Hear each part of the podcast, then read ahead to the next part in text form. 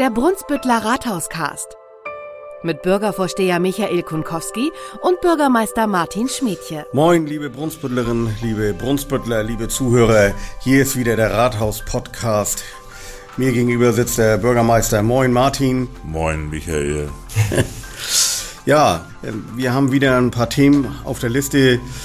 Martin, was steht bei dir ganz oben heute auf der Agenda? Naja, wir wollen über über die Neulandhalle sprechen, über die Vereinbarung, die die Ratsversammlung beschließen soll. Ich finde, das ist Grund genug, da auch äh, das heute hier zum Schwerpunktthema zu machen. Finde ich super. Historischer Lernort Neulandhalle in letzter Zeit in aller Munde. Ein Gebäude aus der Zeit, aus der dunklen Zeit unseres Landes. Jetzt, was junge Menschen, aber auch alle anderen Interessierten zu einem Platz macht, der wirklich Historie aufarbeitet und das ist, glaube ich, eine tolle Sache. Einige Schulen sind da schon bei, aber jetzt auch die Stadt als Kooperationspartner dieses historischen Lernortes. Ja, unser Gymnasium, unsere Gemeinschaftsschule, die haben schon entsprechende Kooperationsvereinbarungen mit dem äh, außerschulischen Lernort Neulandhalle geschlossen. Die Stadt Brunsbüttel wird sich in der Ratsversammlung entscheiden nach entsprechender Vorberatung im Bildungsausschuss. Und ich finde, man darf gerne erwähnen, dass wir die erste Kommune sind, die so eine Vereinbarung mit der Neulandhalle abschließt. Ich bin gespannt auf den weiteren Prozess. Ja, aber sicherlich sollen auch hier Menschen aus der Stadt, die die Zeit, die dort in der Neulandhalle aufgearbeitet wird, anhand von historischen Beispielen erkennen und lernen aus der Geschichte, dass so etwas nicht wieder passieren darf, was wir in der Zeit ab 33 hier erleben mussten. Und das wird dort alles aufgearbeitet und dort hat man jederzeit die Möglichkeit, also auch die Bürger der Stadt, sich dort zu informieren. Michael, ich sag mal, das ist ein Prozess, auf den wir uns jetzt als Kommune einlassen, der aus meiner Sicht erforderlich ist, einfach um gegen das Vergessen etwas zu tun. Die Menschen, die, die diese Zeit am eigenen Leib miterlebt haben, die äh, sterben langsam aus und wir müssen was tun, damit eben diese ganze Geschichte äh, dieser, dieser Epoche auch nicht in Vergessenheit gerät. Und wir haben uns als Stadt verpflichtet, unsere Azubis im Rahmen der Kennenlernwoche einmal in die Neulandhalle zu schicken, um sie dort entsprechend zu informieren. Sie haben die Möglichkeit, sich während der Ausbildung auf freiwilliger Basis dann allerdings hier zum Guide ausbilden zu lassen, um wiederum andere durch die Neulandhalle zu führen. Und letztendlich haben wir im Rahmen unseres Fortbildungsangebotes ein Angebot gemacht an all unsere Mitarbeiterinnen und Mitarbeiter, dass sie sich, wenn sie wollen, einmal im Jahr einen halben Tag in der Neulandhalle informieren können. Und ich finde, das ist schon eine Menge Engagement für eine Stadt. Wir haben uns auf die Fahnen geschrieben, dass wir den weiteren Prozess jährlich betrachten, evaluieren wollen und gucken, wie wir die Zusammenarbeit, wie wir die Kooperation eben auch nötigenfalls verändern, verbessern und weiterentwickeln.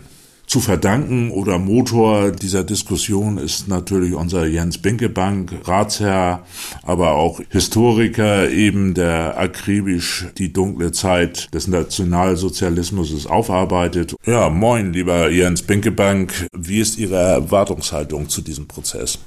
Ja, zunächst einmal möchte ich mich recht herzlich bedanken, dass ich heute hier bei Ihnen sein kann.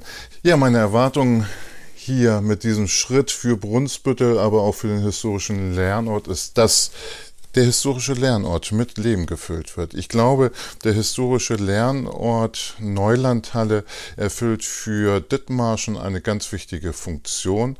Er bietet die Chance, wirklich als zentraler Ort da zu sein, um historisch zu wirken, historische Aufklärung zu bewirken und damit dann auch eine Orientierung zu geben. Mit der Beschlussfassung durch die Ratsversammlung, lieber Jens Binkelbank, kommt es erstmalig zu einer Kooperation zwischen einer Kommune und der Neulandhalle.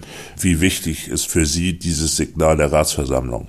Ich denke, dass die Bereitschaft, tatsächlich sich jetzt der Vergangenheit zuzuwenden, ein ganz wichtiger Schritt ist. Wir haben jetzt das Glück, einen Neuanfang zu starten und zu fragen, was ist denn in unserer Heimatgemeinde Brunsbüttel eigentlich in der Zeit gewesen? Denn über Jahrzehnte ist das Leid vieler Menschen beschwiegen worden, laut beschwiegen worden und ja, vergessen worden. Und es ist an der Zeit, und zu vergegenwärtigen, dass die Verbrechen, die damals in der Zeit begangen worden sind, auch hier vor Ort, hier in Brunsbüttel, hier in der Region, dann verübt worden sind. Und das Leid der Menschen, die damals gelitten haben, das nicht zu vergessen, das endlich fruchtbar zu machen für unser Selbstverständnis, für eine äh, Erinnerungskultur, die hier eingepflanzt äh, werden müsste, die gepflegt werden müsste von wichtigen Akteuren wie zum Beispiel Schule, aber auch jetzt der erste Schritt, dass die Stadtverwaltung sagt, wir möchten auch unsere Auszubildenden mit diesem Thema konfrontieren. Das sind alles wichtige Schritte, um tatsächliche Lehren aus der Vergangenheit zu ziehen und tatsächlich mit diesen Lehren dann unsere Zukunft hier in der Stadt auch dann fruchtbar zu gestalten. Und das ist eine ja, Aufgabe, die nicht enden wird. Und ich glaube, es ist endlich an der Zeit, hier diesen Menschen, die Opfer geworden sind, auch ihre Würde zurückzugeben. Ja, vielen Dank, lieber Jens Binkebank, für dieses Gespräch. Ja, auch von mir, Jens, herzlichen Dank nochmal für deine Ausführungen in dieser Sache. Nahtlos zu diesem dunklen Thema unseres Landes passt vielleicht auch ein erfreuliches, helles Thema, und zwar das Thema Zivilcourage hier von Menschen in Brunsbüttel. Am 19.04. morgens um Viertel vor acht haben zwei Frauen uneigennützig und ohne Rücksicht auf ihre eigene Gesundheit und auf ihr eigenes Wohlbefinden einem jungen Mann, der durch einen krankheitsbedingten Zustand schon tot war, wieder zurück ins Leben geholt, mit Hilfe von Wiederbelebungsmaßnahmen und auf Anweisung der Rettungsleitstelle. Äh, das ist gar nicht so groß publik geworden. Es gab eine kleine Notiz in der Zeitung, aber für mich war es der Grund, das aufzugreifen und noch einmal diese Personen, diese beiden Frauen zu ehren für ihren äh, besonnenen und lebensrettenden Einsatz. Dazu wurde dann auch noch bekannt, dass ein junger Mann während eines Brandvorfalles auch ohne Rücksicht auf seine Gesundheit tätig geworden ist und eine ältere Dame, die in einem brennenden Haus war, auf diesen Brandort aufmerksam gemacht hat und dann aus diesem brandgefährdeten Haus herausgeführt hat. Auch die wäre sicherlich dabei zu Schaden gekommen, wenn sich niemand darum gekümmert hatte. Das sind so zum Beispiel Dinge, die ich für erwähnenswert halte für diese Zeit. Denn gerade immer mehr das Thema Zivilcourage ist ein Thema und ich glaube, da waren wir uns einig, Martin, dass wir die Person so ehren wollen, wie es angemessen ist. Ja, Michael, ich finde, das nötig, richtig und auch erforderlich, dass man äh, solche wirklich Einzelereignisse auch herausstellt, sie würdigt entsprechend und die Personen, die sich dort über Gebühr eingesetzt haben, dass man die auch würdigt. Einfach auch als Signal für alle anderen Menschen in unserer Stadt und darüber hinaus zu sagen, ja, unser Zusammenleben, unser Gemeinwesen kann nur funktionieren, wenn jeder sich einbringt.